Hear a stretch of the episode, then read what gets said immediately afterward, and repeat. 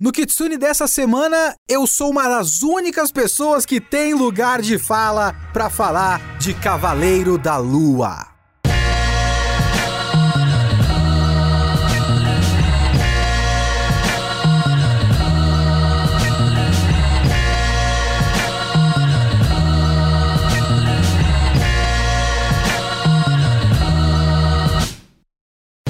Sou o Leonardo Kitsune e o Kitsune da Semana é o meu podcast semanal para eu falar do que eu quiser, do jeito que eu quiser.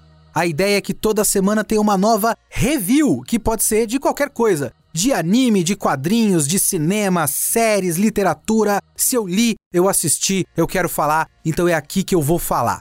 Você pode assistir as lives com a gravação ao vivo desse podcast toda quinta-feira, 5 horas da tarde, em www.twitch.tv barra geekhere. E para comentar, você vai lá em www.geekhere.com.br, faz a sua conta e coloca o seu comentário abaixo lá no post desse podcast ou manda o seu e-mail para leo.kitsune@geekhere.com.br.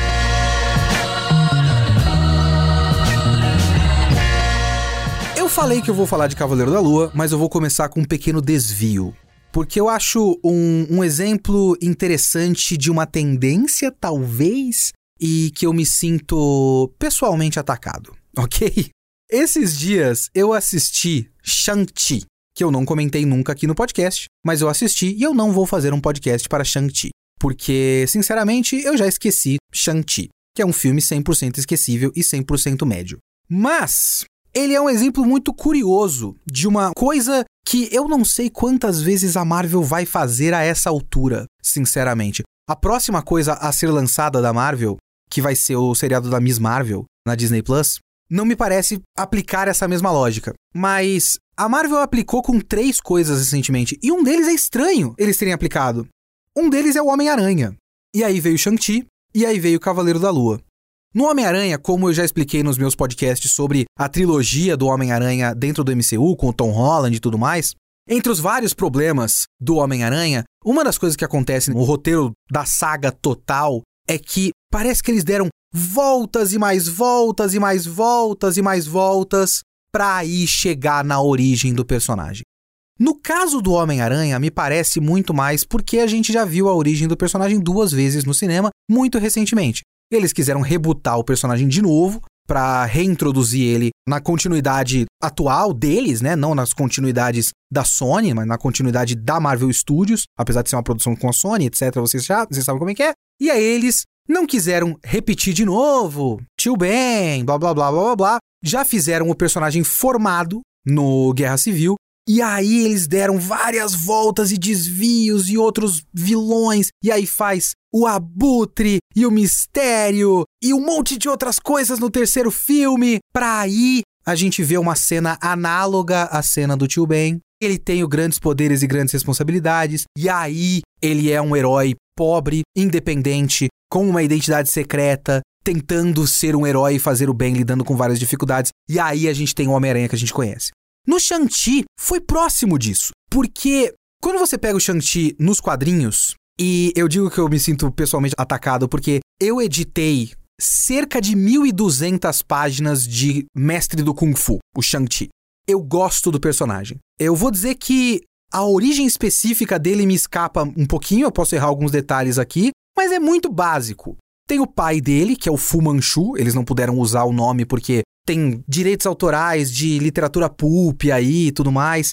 E também coisas que esse filme tentou corrigir e que ele não ia repetir com o Fu Manchu. Fu Manchu é um estereótipo orientalista bizarro que a Marvel usou naquela época porque o personagem era mais ou menos popular em literatura pulp, eles só se aproveitaram do personagem, mas aí eles não usaram o Fu Manchu no negócio. Existe o Fu Manchu, eu acho que o Fu Manchu também é imortal nos quadrinhos, mas eu não lembro muito bem agora. Ou acreditam que ele é imortal, algo próximo disso e ele criou o filho para ser um assassino. É muito básico, mas ele é só um cara que luta kung fu muito bem.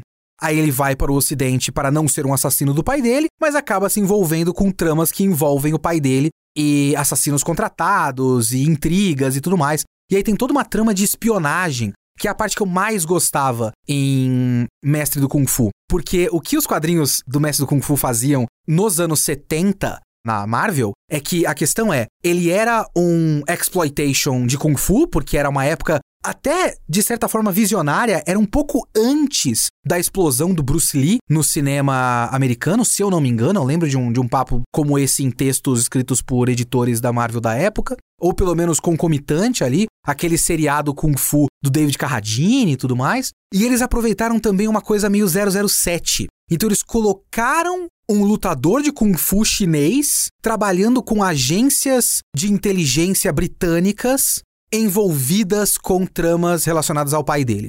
Mas percebam como é simples esse negócio. É muito direto ao ponto. Esse cara foi treinado para ser assassino, não quer ser assassino e vai para outro lugar e é perseguido pela família e tem que resolver casos. A Marvel olhou para esse negócio e olhou para um personagem que eles querem trabalhar a diversidade, o que é muito legal. Eles querem fazer personagens que não sejam os que a gente já conhece, diversificar o hall de histórias que eles podem contar, mas ninguém liga de verdade para o mestre do Kung Fu dentro dos fãs da Marvel. É um personagem muito pequeno, não tem muitos fãs. Então eles olharam para ele e falaram: mas tem que ser um pouquinho mais do que isso. Tem que ser um pouquinho mais interessante. Então o que eles fazem é fazer toda uma trama que enrola pra cacete e dá voltas e mais voltas, enfia um monte de coisa e coloca os dez anéis e magia e monstros e dragões e um monte de coisa pra ir só depois a gente entender quem é o Shang-Chi. Ele começa com outro nome, não é nem Shang-Chi, que inclusive Shanti nem é a pronúncia correta, é Shang-Zi, eu acho. Não consegui pegar direito a pronúncia real dos caras no filme. Mas ele começa como Sean, porque ele tá disfarçado em São Francisco. Tem toda uma parte da história lá em São Francisco, nos Estados Unidos, e aí umas lutas no, no ônibus, que é muito legal, e blá blá blá. E toda a história, tanto do pai dele quanto dele, é contada em flashbacks. O filme é constantemente interrompido por flashbacks e aí o filme anda um pouquinho, para, volta, mostra um trechinho do negócio. É como se não tivesse história para contar. Então ele tem que ir enrolando, porque a história de fato do filme, se você pegar a história do presente do Shang-Chi e a lenda dos Dez Anéis, é os 40 minutos finais. Só que pra não ser só os 40 minutos finais, eles vão interrompendo o filme com uma série de flashbacks, enrolando, enrolando, enrolando, enrolando, para ir fazer uma grande batalha épica de computação gráfica a lá final de filme da Marvel. Eles podiam ir pelo simples. Era muito simples fazer o Shang-Chi de acordo com os quadrinhos. Muito simples. Mas eu acho que eles olharam para esse personagem pouco conhecido e acharam o simples raso, acharam o simples bobo, acharam que o simples não ia capturar a atenção de um público jovem, de um público que quer, tipo, não dá para você olhar para essa história de um cara que luta kung fu muito bem e tem que lidar com uma história a lá James Bond, com uma trama de crime, alguma coisa do tipo. E não é grandioso o suficiente, não tem a escala de um Marvel Cinematic Universe. E aí eles deram voltas e mais voltas e mais voltas e enxertaram um monte de coisa mágica, porque agora esse é o pilar dessa nova fase do MCU, né? Antes era uma coisa muito mais ficção científica, agora é muito mais mágico. WandaVision, Shang-Chi, Doutor Estranho, etc, etc. Deturparam o personagem e deixaram ele uma coisa completamente diferente, usando o nome de um personagem que ele já tem, Shang-Chi. Eu podia parar esse podcast agora e pedir para vocês pegarem tudo que eu falei aqui e substituir Shang-Chi por Cavaleiro da Lua. Porque é muito estranho como o Cavaleiro da Lua, o seriado da Disney Plus, é o modus operandi do filme do Shang-Chi que veio primeiro, mas eu vi depois, ipsis literis, só que mais enrolado. Porque em vez de eles terem que encher duas horas de cinema, eles tiveram que encher seis horas de televisão. E aí, meus amigos, fica muito pior.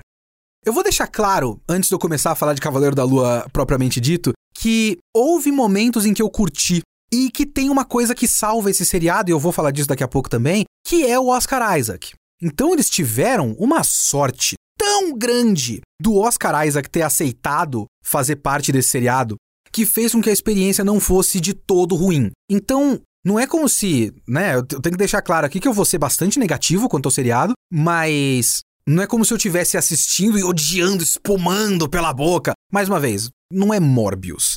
Eu não tava vendo o negócio, oh, meu Deus do céu, pelo amor de Deus, alguém só me mata agora. A experiência de ver um Morbius da vida é uma experiência que você gostaria que fosse uma experiência extra-corpo, que você já estava morto. Não é esse o caso para Cavaleiro da Lua. É só meia boqueta. Cavaleiro da Lua, ele tem seis episódios, dois deles são bem legais. O 4 e 5. São bem legais, são bem interessantes. Aí ele cai de novo no último. E os três primeiros são. Uh, eu tava com paciência pro primeiro, mas aí quando eu penso agora é, retrospectivamente, o primeiro é tão ruim quanto o segundo e o terceiro. Então, é uma experiência muito nota 5, sabe? Mas não é uma experiência nota 2, se é que vocês me entendem. Mas ainda, então eu acho que é importante eu deixar claro isso. Então, nossa, o Kitsune não gosta de nada. Não é que eu odiei o negócio, mas é que fica aí uma nota. Esse podcast é uma nota de repúdio. Nota de repúdio do Kitsune, não ao MCU, mas ao empreendimento Disney Plus do MCU, que eu vi 3 de 5 até agora, né? Desconsiderando o Arif, eu não vi o Falcão e eu não vi o Loki. WandaVision, muito qualquer coisa. Gavião Arqueiro é 100% qualquer coisa. E o Cavaleiro da Lua tá aí no mesmo nível. O que, que é o seriado do Cavaleiro da Lua? A gente começa com um moço, Oscar Isaac. O personagem dele se chama Stephen Grant, que ele é um homem inglês, trabalha num museu. Ele gosta muito de mitologia egípcia, mas ele tem episódios de sonambulismo, então ele tem uma série de recursos que ele adota na, no quarto dele para verificar se ele saiu andando por aí pela rua. Tem várias trancas na porta, coloca areia em volta da cama para saber se ele não pisou na areia e tudo mais. Ele prende o pé dele na cama para ele, quando sair, ele tá preso na cama e não, não sair andando por aí. Esse tipo de coisa. Conforme a história vai passando, você percebe que não é sonambulismo, na verdade ele tem outras personalidades que o Steven Grant não está ciente disso. E ele vai lentamente descobrindo que ele tem não só uma personalidade chamada Mark Spector, como ele também é um maluco, uma entidade chamada Cavaleiro da Lua. E ele tá envolvido em uma trama muito doida que tem um cara chamado Arthur Harrow, que é o Ethan Hawke. Esse Arthur Harrow era o Cavaleiro da Lua antes, agora ele não é mais o Cavaleiro da Lua, porque o Cavaleiro da Lua é um avatar de um deus egípcio, o Khonshu, o deus da noite, né, dos viajantes noturnos e tudo mais. Ele quer, esse Arthur Harrow, reviver um outro deus, uma deusa chamada Amit. E essa é a história. O Steven Grant lidando com uma outra personalidade dele que ele acabou de descobrir, e aí a gente vai descobrindo ao longo da história quem é esse Mark Spector e etc, etc, e o que é o Cavaleiro da Lua, e o que ele fez no passado, e aí depois tem flashbacks do passado dele e tudo mais. O que é o Cavaleiro da Lua nos quadrinhos? E eu não estou aqui falando disso para dizer que devia ser igual aos quadrinhos e é ruim. Veja bem, existe uma diferença aqui. Não é ruim porque é diferente dos quadrinhos, mas tentar ser diferente dos quadrinhos tem consequências para as escolhas narrativas desse seriado. Essas escolhas narrativas desse seriado fazem com que o seriado seja bem ruim. Eu acabei de falar que não ia ser negativo e acabei de falar que o seriado é bem ruim, né? Vocês entendem que eu, eu sou uma pessoa superlativa, pelo amor de Deus. Mas enfim, as escolhas narrativas desse seriado fazem com que ele seja muito pior do que poderia ser. E aí a gente consegue estudar a origem dessas escolhas, e a minha interpretação para a origem dessas escolhas é tentar ser diferente dos quadrinhos. Porque quando você vai para os quadrinhos, o que você tem? Você tem Mark Spector. O personagem original não é o Steven Grant, ele é o Mark Spector, que é um mercenário que estava numa missão ali no, no Egito e ele é traído pelo parceiro dele, mercenário, que é o Bushman. Raul Bushman? Eu acho que é Raul Bushman. Esse cara mata as outras pessoas da expedição e tudo mais, para ficar com o dinheiro todo para ele, e tenta matar o próprio Mark Spector, que eu acho que vai andando para dentro de uma pirâmide e morre na frente da estátua de Khonshu. A estátua de Khonshu revive ele para ele proteger os viajantes noturnos, e a partir daí ele passa a ser um vigilante, um justiceiro, que é o Cavaleiro da Lua. Ele não tem poderes, ele é só um humano, um doido, que veste uma roupa, inclusive ele veste uma roupa branca, uma ideia muito interessante que se perde no seriado, inclusive, que ele é, todo mundo fala que ele é muito parecido com o Batman, porque ele é tipo um cara rico que veste uma roupa e vai pro meio da noite bater em bandido, mas ele tem uma ideia que é muito oposta ao Batman, que é enquanto o Batman se oculta nas trevas, o Cavaleiro da Lua veste branco para não se ocultar nas trevas. Ele fala: Não, eu quero que os caras vejam. Os caras vão ver um maluco de branco no meio da noite e vão ficar com medo. Eu quero que todo mundo veja quando eu tô chegando. E ele não tem, inicialmente, múltiplas personalidades. O que ele tem é múltiplos disfarces. O Steven Grant é o disfarce milionário dele. Ele tem dinheiro de ser um mercenário, né? Ele junta esse dinheiro de mercenário e vive uma vida de milionário para se infiltrar na alta sociedade. E ele tem o Jake Lockley, que é um disfarce que ele criou para ser um taxista que ele vai andando pelas ruas da periferia e tudo mais para ouvir boatos e ver os movimentos da criminalidade. E ele é o Mark Spector. Eu suponho que parte da escolha de inverter essas coisas é não só o mesmo medo do Shang-Chi, porque é um personagem simples, né? É um cara que foi revivido por um deus, mas não é que ele ganha poderes de um deus. Ele só foi revivido. Será que ele foi revivido? Ou que ele só olhou para uma estátua e aí teve forças para levantar? Tem uma ambiguidade aí. E ele veste uma roupa. Então eles querem deixar mais interessante do que isso, talvez se distanciar das comparações com o Batman e não ter um personagem que começa não simpático. Não é como se a Marvel não tivesse feito isso antes. O próprio Homem de Ferro é isso, o Doutor Estranho é isso, o Thor é isso. Mas o cara é um bandido e é um mercenário. Então pega um pouco mais mal do que, por exemplo, o Homem-Formiga, que é já apresentado como um cara que comete crimes porque não tem escolha. Mercenário é um pouco pior do que isso, né? Então, talvez para você não começar com antipatia ao personagem, eles foram por uma outra personalidade. E aí, uma maneira de deixar esse personagem mais interessante do que nos quadrinhos, já que ninguém liga para ele, apenas eu e mais três pessoas em todo o hemisfério sul, ninguém vai ficar muito ofendido com mudar a origem do personagem. Imagina que eles fazem isso com o Capitão América, por exemplo. Ia pegar muito mal. Eles só fizeram isso com Homem-Aranha porque, né, a gente já viu duas vezes essa mesma origem, então dá para mudar um pouquinho. Mas o Cavaleiro da Lua, foda-se. Então eles mudaram e deixaram mais interessante e fizeram toda a manobra Shang-Chi.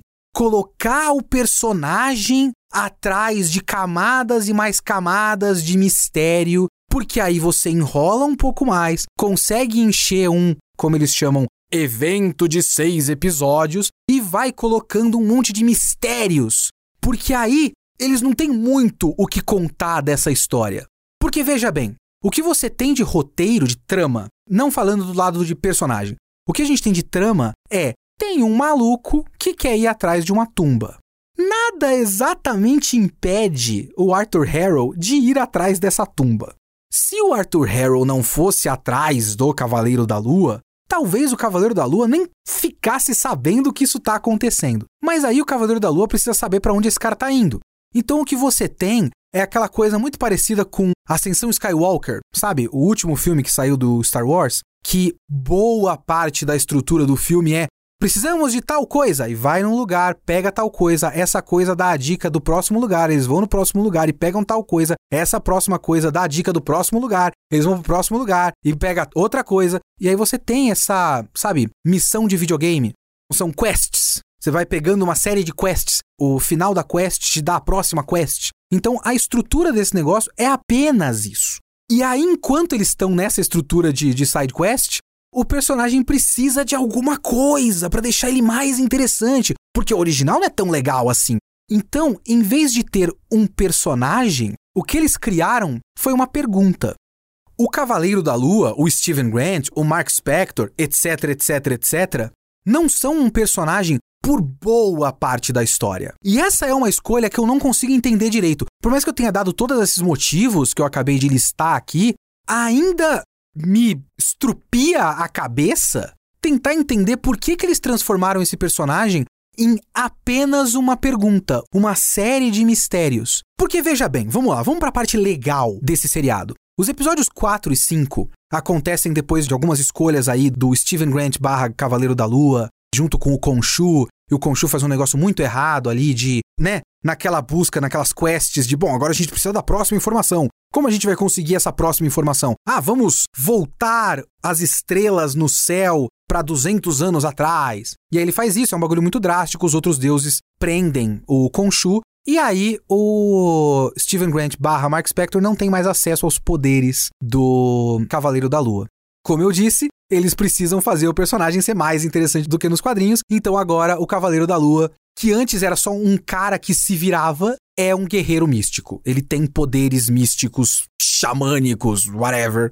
Ele tem super força, o uniforme dele é mágico, ele invoca o uniforme. Isso é uma coisa muito recorrente na série, tipo, invoque o uniforme, e aí ele invoca o uniforme e tal. E aí ele faz esse negócio de voltar no tempo, e é uma sequência, inclusive, raramente bonita nesse seriado, porque o Cavaleiro da Lua de computação gráfica é bem ruim. As lutas, no geral, tirando do episódio final, não tem peso. Vários momentos de chroma key. Tem umas cenas no episódio, sei lá, 2, 3, não lembro, que eles estão no alto de uns prédios no Cairo, no Egito. E aquilo é tela verde, né? A silhueta da cidade, assim, do horizonte da cidade no fundo, é tudo chroma key. Se não é chroma key, é só uma fotografia muito feia, mas eu quero crer que é um chroma key mal feito e não uma iluminação natural que deixou tudo muito artificial. Mas o chroma key é, é muito feio, as lutas são ruins. Tirando o próprio Khonshu, depois aparecem os outros deuses e é bem ruim. Principalmente a Amet no final. Mas essa sequência do céu girando é bem bonita, é bem legal. E aí ele perde os poderes e tem, no episódio 4, metade dele é um Indiana Jones protagonizado pelo Yugi falando com o Yami Yugi na cabeça dele né? O que é divertido, é legal. E aí a gente tem as sequências no plano onírico dentro da cabeça do Mark Spector. Que ele leva um tiro e morre. Então ele vai. Eu acho que se a gente interpretar tudo literalmente, e eu acho que a gente tem que interpretar tudo literalmente porque essa série não dá espaço para ambiguidade, infelizmente. Então aquilo é o pós-vida representado por uma instituição, né, um hospital mental em que ele tem que falar com ele mesmo para reorganizar os pensamentos dele e passar para o outro mundo.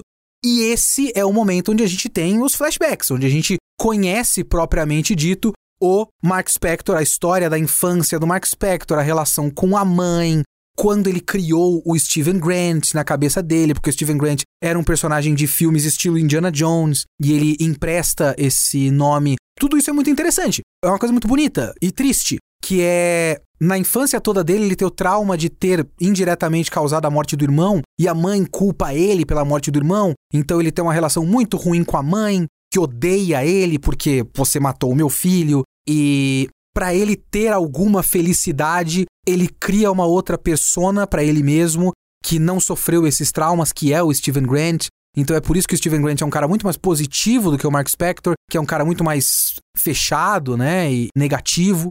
E tudo isso é muito legal. E toda essa sequência no hospício, vamos chamar de hospício, essa sequência é muito legal, são dois episódios, onde você fica navegando entre aquilo é real, ele está mesmo naquele lugar, qual dos dois é o primeiro? Qual dos dois é o verdadeiro? É o Mark Spector? É o Steven Grant? De quem a gente está vendo essas lembranças e tudo mais? Tudo isso é muito legal porque é inspirado em uma das melhores fases do Cavaleiro da Lua nos quadrinhos, que é a fase do Jeff Lemire. É uma fase que eu traduzi, eu tenho muito carinho por ela, por isso que eu sou fã do Cavaleiro da Lua, eu tenho uma relação de profissional. Eu e o Cavaleiro da Lua somos colegas de trabalho. Eu traduzi toda essa fase do Jeff Lemire, recomendo demais a fase do Jeff Lemire. Foi uma delícia de traduzir. E a fase do Jeff Lemire começa disso. Tá certo que tem todo um histórico antes disso, né, de todo um processo nos quadrinhos que passou daquilo que eu expliquei da origem dele para talvez esses disfarces que o Mark Spector criou tenham entrado na cabeça dele de tal modo que agora ele acha que são pessoas reais, e aí ele criou um transtorno de identidade dissociativa, ele acabou desenvolvendo isso, e aí ele tem essa relação com os deuses, será que é real ou é coisa da cabeça dele, etc, etc. E aí, depois de todo um histórico de quadrinhos, muito difícil de reproduzir em apenas seis episódios, ele começa do hospício e começa com ambiguidade. Veja bem, ambiguidade é diferente de segurar informações. Eu fico imaginando que se a gente ignorasse três episódios e meio de Cavaleiro da Lua e começasse do meio do quarto episódio, você tem esse cara que está numa instituição mental e está conversando consigo mesmo e está conversando com um cara que talvez seja um deus egípcio ou não. Ele tá louco? Ele não tá louco? Ele está nesse hospício? Ele não está nesse hospício? Esse cara é um deus? ele tá vivo? Ele tá morto? Seria você ir desvendando essa história conforme ela vai passando, mas o desvendar essa história é interessante. Em vez de o que Cavaleiro da Lua fez, que foi três episódios completamente desinteressantes que ficam segurando informação para tentar segurar o público. Porque é muito. É meio triste, assim, você olhar para um bagulho e pensar. Essa impressão que me passa. Não é que o processo da descoberta seja a graça da história. passa a impressão de que eles não têm nada além do processo de descoberta. Então eles têm que segurar a informação para tentar conseguir segurar esse público por três episódios para depois, quando chegar na parte interessante, o público já está investido em saber quais são as respostas, porque precisa de resposta, já que não tem informação nenhuma. Só que nesse caminho, a gente é privado de um personagem. Porque quando chega nesses episódios, esses episódios são bons. Principalmente, claro, pelo Oscar Isaac, que é um baita ator. E aí você tem o Oscar Isaac conversando com o Oscar Isaac, maravilhoso. E aí você tem personagem. O personagem, quando você conhece esse personagem, é um bom personagem, ou seria. Só que a gente é privado desse personagem por muito tempo. E é aí que fica essa discussão. Eu não lembro. Eu queria achar um artigo, eu não vou nem prometer de colocar aqui na descrição do podcast, porque eu não vou conseguir achar agora, mas é um artigo do cara que eu admiro muito, que é o Film Crit Hulk, que eu já citei várias vezes aqui no podcast. E ele fala muito disso, de às vezes quando você cria mistérios, você não tá criando uma história cativante, você só tá adiando o momento de de fato contar a história. E durante esse adiamento, durante essa, esse processo, a gente é privado de de fato aproveitar a história. A gente está eternamente numa espera. Cadê? Cadê a resposta? Cadê? Esse tal mistério, sabe? Shingeki no Kyojin, que é todo um longo processo para você entrar no porão e, né, descobrir qual é o grande mistério. E aí você vai criando a expectativa da resposta, em vez de você criar uma história. Você só cria a expectativa do desvendamento de um mistério. E é foda porque é um personagem muito bom quando você conhece a origem dele e tudo mais. Só que antes de a gente conhecer a origem dele, a gente não entende exatamente o comportamento dele. Então ele é só essa eterna pergunta. E depois de a gente conhecer esse flashback dele, a gente só tem mais um episódio. E esse um episódio não se aproveita desse novo conhecimento que a gente tem dele. Agora a gente tem mais simpatia por ele. Mas as ações que ele desempenha depois de a gente descobrir o passado dele não exatamente partem dessa caracterização. Elas só partem da resolução da trama, que é um obstáculo físico, um problema a ser solucionado. O cara conseguiu desenterrar a deusa e agora tem que lutar. E tem lutas. Essas lutas do final do seriado, do episódio final, que eu acho bem ruim, essas lutas não parecem um desenvolvimento a partir desse novo conhecimento que a gente tem do personagem. Então, antes dos flashbacks a gente tem um mistério, depois dos flashbacks a gente tem luta. O personagem só existe efetivamente nos flashbacks, não no presente da história, não nas ações, não nas coisas que ele faz que fazem a história andar, mas nas coisas que aconteceram antes da história acontecer. E se a parte interessante dele só existe antes da história acontecer, por que a gente não viu essa história? Por que a história não aconteceu desse ponto? Por que, que a gente não conheceu, tipo, por que, que o episódio 1 não é a infância do Mark Spector? Ou, no mínimo, a missão do Mark Spector no Egito, quando ele morre na frente da estátua de Khonshu. E aí, junto, sei lá, do momento que ele tá revivendo, ele começa a pensar nas coisas que ele viveu e tudo mais. E esses flashbacks do episódio 5 mostram, assim, faz sentido ele se tornar o Cavaleiro da Lua a partir dessas experiências, porque de fato ele querer reviver para ser esse ser, esse avatar de protetor dos viajantes noturnos e tudo mais, é uma culminação mais ou menos lógica dos traumas que ele viveu no passado. De fato é, mas isso podia ser o começo da história, porque aí a gente teria esse momento. E a gente partiria desse ponto. E a gente entenderia o personagem e as ações depois disso seriam consequência desse conhecimento que a gente tem. E não a gente vê as coisas acontecendo. O que que tá acontecendo aqui? Esse cara tá batendo e apaga na cabeça dele, ele bate em alguém? Quem é que tá batendo aqui? É o Cavaleiro da Lua? É o Mark Spector? É uma outra identidade? Oh! E aí você fica o seriado todo, se você tem algum conhecimento dos quadrinhos, pensando: quem é aquele cara que bateu no, no, nos lapsos de consciência dele? Era o Mark Spector, o Cavaleiro da Lua? Ou o Jake Lockley? Ah! Então você fica só com um monte de pergunta e não com efetivamente um personagem. E tudo isso, na minha interpretação, por que eles quiseram fazer essa narrativa completamente indireta para se distanciar dos quadrinhos? Porque dos quadrinhos ninguém liga direito e não é interessante o suficiente e é parecido demais com o Batman, blá blá blá blá blá blá, e quiseram inventar a história. Mais uma vez, não é ruim ou mediano ou medíocre, seja o que for, porque é diferente dos quadrinhos e seria bom se fosse igual. mas as escolhas que eles tomaram partiram de uma tentativa de distanciamento. E é interessante a gente entender o caminho para isso. Agora, você, amigo ouvinte, eu me sinto na rádio aqui, amigo ouvinte, perceba que eu mal falei da trama desse negócio. Porque eu falei bastante da composição do personagem, das escolhas narrativas e blá blá blá blá, mas a trama, a trama em si, o plot, o que, que é o, o começo, meio e fim desse negócio? É, vilão Arthur Harrow quer reviver Amit. Cavaleiro da Lua precisa impedi-lo. Isso, meus amigos, é muito ruim.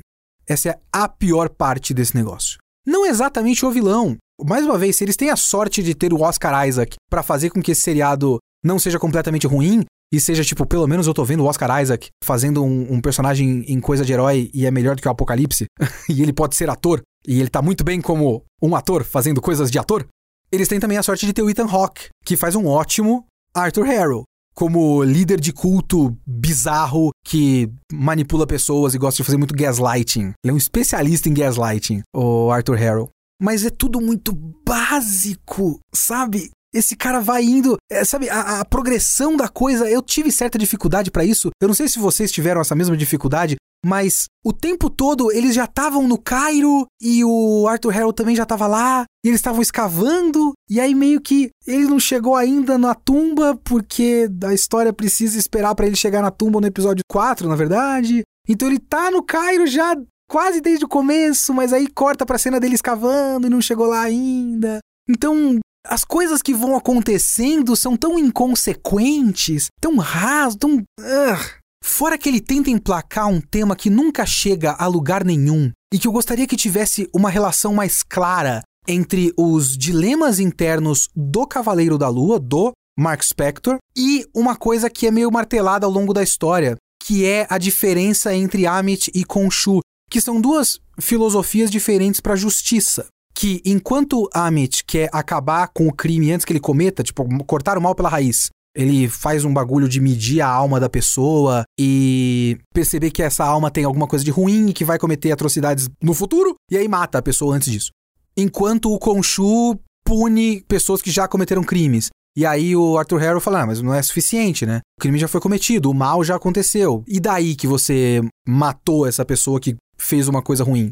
Ela fez a coisa ruim. É melhor acabar com a pessoa antes que ela faça a coisa ruim. E aí, o outro lado do debate é, sabe, já, já, já vi esse, esse papo várias vezes. Não vai para lugar nenhum no seriado, sinceramente, e a não ser que eles fizessem uma boa relação, nunca acontece, que não é um bom roteiro. A não ser que eles fizessem uma boa relação com essa coisa de medir a alma da pessoa. Tipo, existe algo de ruim dentro da alma de Mark Spector, que tem essa ideia tá lá, mais ou menos. Existe algo de ruim dentro da alma de Mark Spector. Ele vai cometer crimes e por isso ele precisa ser eliminado, ou coisas do tipo. Ele cometeu o crime de matar o irmão na infância, mas ele matou o irmão na infância. Ele é uma pessoa ruim por causa disso, ele merece ser punido por isso, blá blá blá blá blá. Mas são coisas que o roteiro deixa meio separado.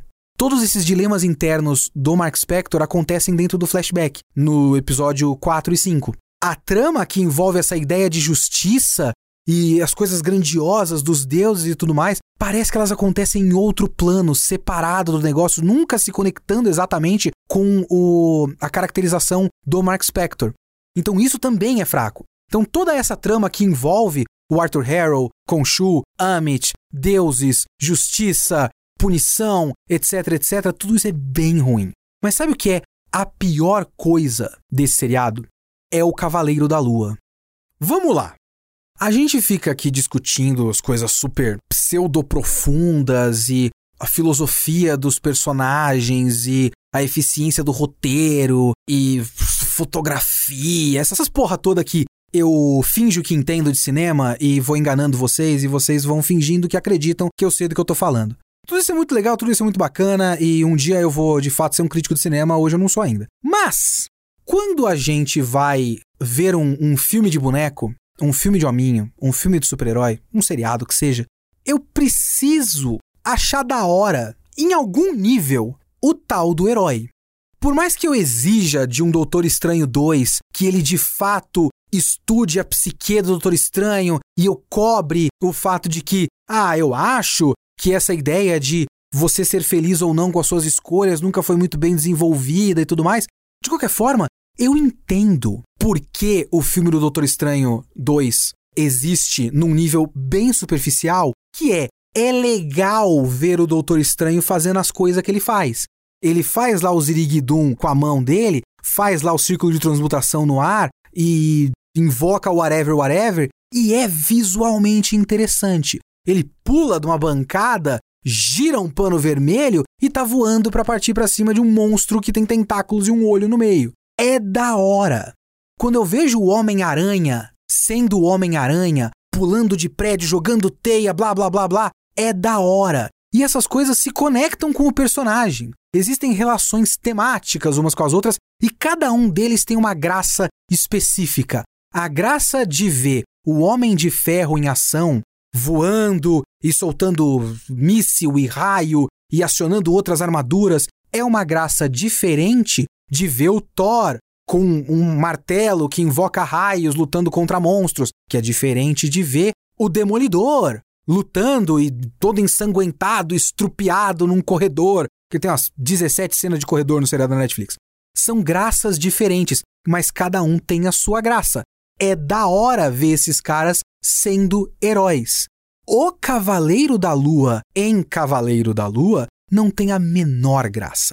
Como o personagem é um monte de coisa, ele é um mistério, ele é o Steven Grant, ele é o Mark Spector, será que ele é o Jake Lockley? Ele é o Khonshu, ele é o Avatar e tem os deuses, não sei o que, não sei o que lá. Só que ele não tem exatamente um inimigo interessante para combater, fisicamente até. Ele tem uns bicho que ele bate de vez em quando e ele foi desprovido da própria graça dele, que é um herói urbano, né? O Cavaleiro da Lua é um herói urbano. Ele tem uma graça próxima no caso, originalmente, de um demolidor, como eu falei. Ele é algo entre um demolidor e um Batman, de fato. O que ele virou é pequenos momentos em que um boneco de computação gráfica bate nos bichos de computação gráfica muito brevemente. E como a gente não tem essa, como eu já expliquei, pelo menos na minha interpretação, a gente não tem essa relação de por que ele é o Cavaleiro da Lua, o que faz Steven Grant ser o Cavaleiro da Lua, o que fez Mark Spector se tornar o Cavaleiro da Lua, por que ele fez essa escolha, ou será que ele fez essa escolha, ou como ele tem que lidar com essa falta de escolha. Nenhuma cena de ação tem graça especialmente, não só porque é mal feito, como eu já falei, a computação gráfica é muito ruim, não é porque é computação gráfica que é ruim, a gente viu um monte de coisa. Metade do MCU é computação gráfica e às vezes é muito legal. É lógico que é mais legal quando não é computação gráfica, a gente vê, né, a fisicalidade da coisa, mas dá para ser legal com computação gráfica. Vocês entendem o que eu quero dizer? Mas não só isso, a computação gráfica é ruim, como a gente não tem relação com o Cavaleiro da Lua. A gente tem relação com um monte de coisa. A gente quer saber o que, que ele fez lá. Será que ele matou o pai da Leila? Nem falei da Leila. Será que ele matou o pai da Leila ou não? Quem é o verdadeiro Mark Spector? Um monte de coisa em cima. E o Cavaleiro da Lua o herói Cavaleiro da Lua, que também é outra coisa, ele é um herói? Ele existe para quê? Porque quando a gente vê um Homem-Aranha, por exemplo, a gente sabe que ele tá aí para proteger o bairro dele e ele luta porque ele tem um senso de responsabilidade. A gente sabe que o Batman é o Batman porque ele tem uma ideia de justiça ligada com vingança. Então quando ele sai na rua para bater em pobre, que é o que ele faz, a gente sabe qual é a ideologia por trás disso. A gente não sabe por que por muito tempo no seriado, a gente não sabe por que o Cavaleiro da Lua luta. A gente só sabe que em certos momentos, aquele cara chamado Steven Grant cede a uma voz na cabeça dele e aí ele vira um boneco de CG e bate numa coisa que está atacando ele. Porque esta coisa está atacando ele. E só.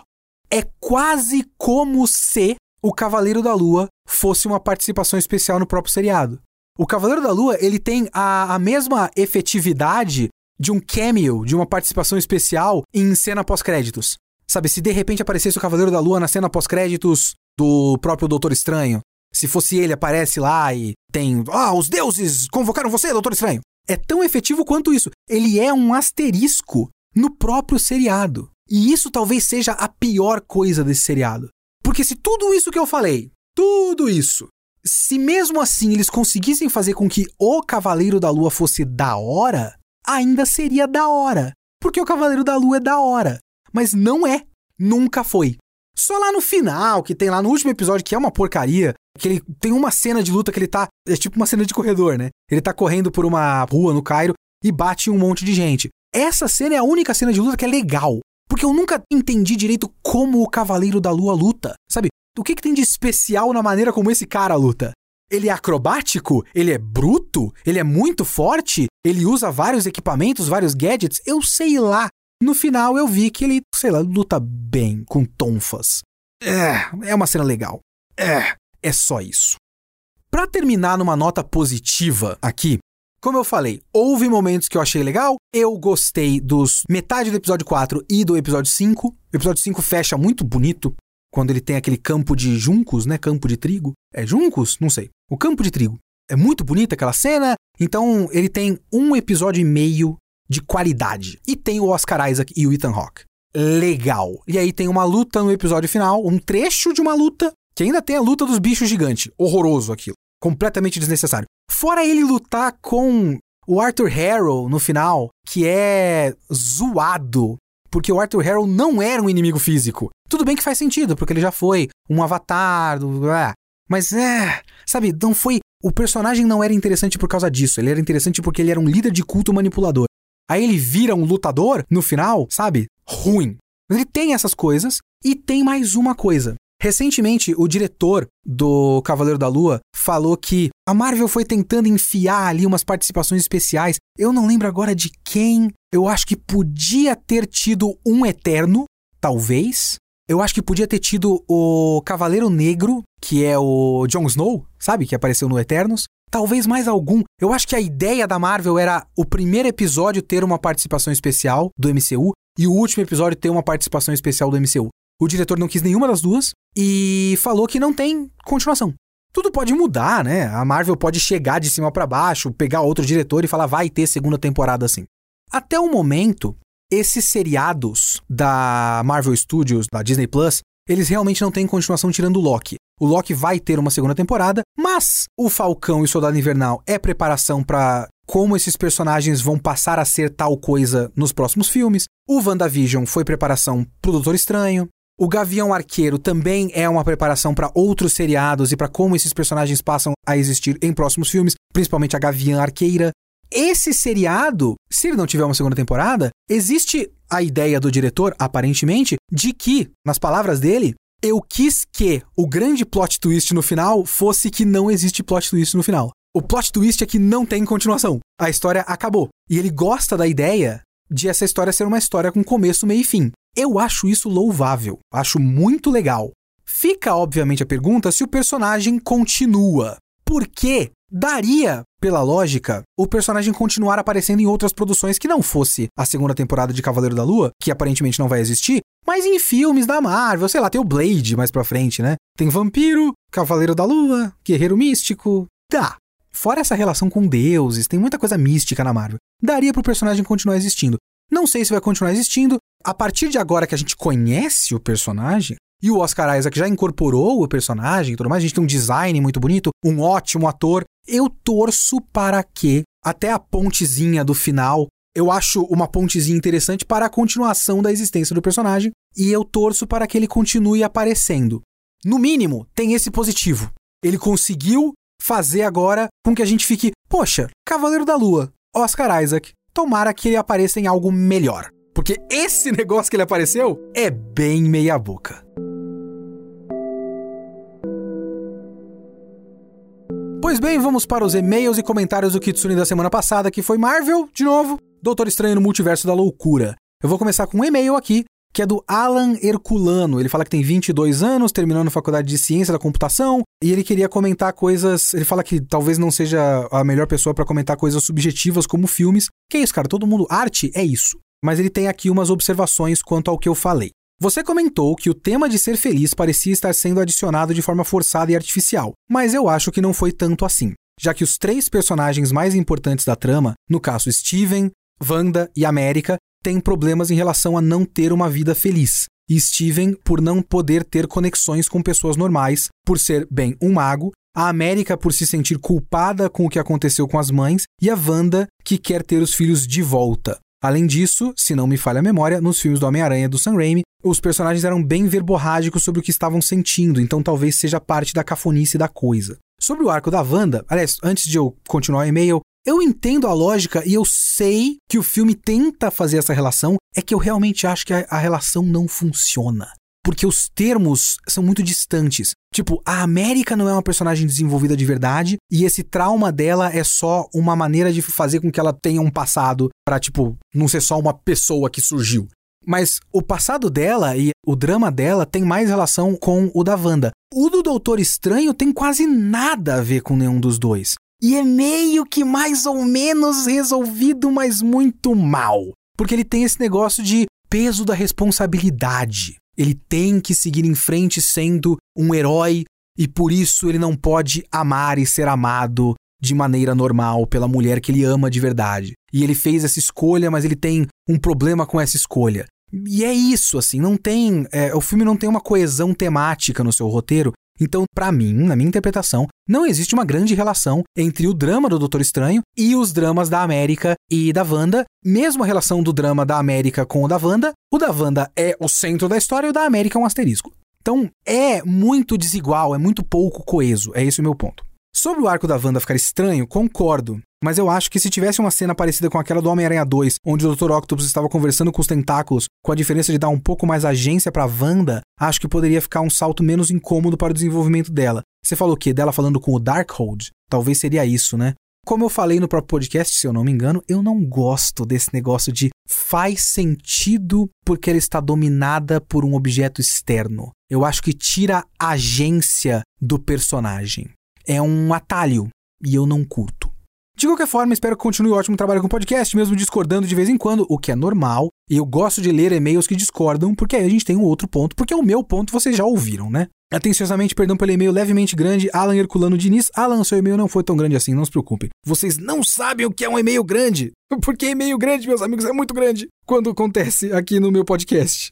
Vou ler um comentário aqui que também é no mesmo tema, e aí vou para uma outra argumentação. Aqui o Cláudio Brito, falando que o episódio foi ótimo como sempre, mas está passando aqui para discordar no que se refere ao arco do protagonista e o tal Você é Feliz. Antes eu preciso falar sobre o primeiro filme, do Doutor Estranho no caso, e como ele é diferente do Homem de Ferro. Sim, é um gênio rico e arrogante e fica um pouco mais humilde, mas acontece que com o nobre doutor o buraco é mais embaixo. O Tony aprende a ser altruísta, mas ainda tem permissão para fazer toda a zorra que ele fazia antes, beber, pegar mulher, ao mesmo tempo que era herói. Porém, no caso de Steven, como consequência do que acontece no filme, ele deve assumir os deveres do Sanctum e, portanto, abandonar sua vida mundana, coisa que na real ele nunca quis, só queria curar as mãos. Dessa forma, ele está deixando sua felicidade de lado, e aí, nesse caso, ele é mais o Capitão América que escolhe o dever, e só em Endgame que decide mudar. Que é um pouco do que eu falei agora há pouco. No segundo filme, ao ver o amor da sua vida se casar com outro, é quando realmente cai a ficha do que ele está perdendo, mas logo o dever chama e ele tem que atender, típico herói. Aí que tá também. Seria bom se essa relação com a Christine fosse mais interessante, porque essa relação com a Christine é, a Christine é um asterisco no primeiro filme. Nesse filme é até mais ativa do que no primeiro filme. Então você ter esse negócio de, ai meu Deus, ele ama tanto essa mulher. Mas aí vai da impressão de cada um, né? Ao longo do filme, conhecemos três variantes do estranho que tiveram finais trágicos porque não aceitaram não estar no controle da situação e passam por cima de pessoas por isso e por consequência nunca alcançaram a felicidade. O estranho defensor tenta sugar os poderes da chave sem o conhecimento dela, em vez de perguntar se ela podia ajudar sozinha. Estranho Illuminati quer derrotar Thanos sozinho e causa incursões. Estranho Sinistro perdeu a Christine e agora mata outros estranhos e tenta pegar as Christines dele sem consentimento, pelo próprio prazer. Inclusive, isso que você falou seria interessante se quase todo o filme fosse isso. Porque isso é tipo, é complicado, é um roteiro com tantas coisas que poderia ser tipo uma coisa e essa uma coisa ser legal. Eu não tinha parado para pensar nisso, mas tem de fato esse detalhe de um dos doutores estranhos estar tentando fazer exatamente o que a Wanda está tentando fazer. Então, se fosse essa trama do Doutor Estranho olhando e falando: caramba, tem um eu que está fazendo exatamente o que essa pessoa, essa vilã, está fazendo. Será que eu tenho isso em mim? E eu sei que o que eu acabei de falar está no filme, mas é uma coisinha no meio de milhões de outras coisinhas. Se esse filme fosse só isso, focado, centralizado, sabe? Uma flecha, não um monstro com tentáculos, seria muito mais interessante. Ele fecha aqui, ó. Se no primeiro filme ele aprende que nem tudo é sobre ele, nesse filme ele descobre que não precisa estar no controle para ser feliz e que pode se permitir relaxar mais e confiar no potencial dos outros. Aí tem o negócio da reverência ao Wong, tá? Eu, eu entendo, eu entendo. Bônus se você ainda tiver paciência para ler. Eu também acho que essa questão de buscar felicidade se encaixa com a Wanda. Sim, sim, sim, sim. Em WandaVision, quando ela não suportou perder o Visão, ela cria uma fantasia para ser feliz e acaba dando errado. Corrompida então pelo Darkhold, ela tenta ser feliz na vida real, mesmo que não seja a vida dela, mas sim a de outra Wanda. Então ela passa por cima das pessoas para ter o que quer, e isso é uma coisa bem Sam Raimi, hein? Lembra como os vilões do Homem-Aranha dele eram versões ruins do Peter. Espero que eu consiga fazer você ver coisas que não tinha visto no filme se decidir ver o filme novamente. Eu vejo que essas coisas estão lá. Eu só acho que as coisas não estão bem feitas o suficiente para que essas coisas que estão lá sejam o centro. Elas são mais uma coisinha no meio de um emaranhado de coisinhas e nada fica exatamente muito bem feito para que essa história tenha coesão. É mais ou menos esse o ponto que eu quero fazer aqui. Muito obrigado por todo mundo que discordou de mim. Mandem suas discordâncias em leo.kitsune.geekhere.com.br ou no site www.geekhere.com.br. E esse foi o Kitsune desta semana. O Kitsune da próxima semana, a gente retoma o nosso processo aqui com mais quatro ou cinco volumes de Full Metal Alchemist. A não ser que eu mude planos, mas o plano até agora é que o próximo Kitsune da semana seja Full Metal Alchemist. Falou e até lá!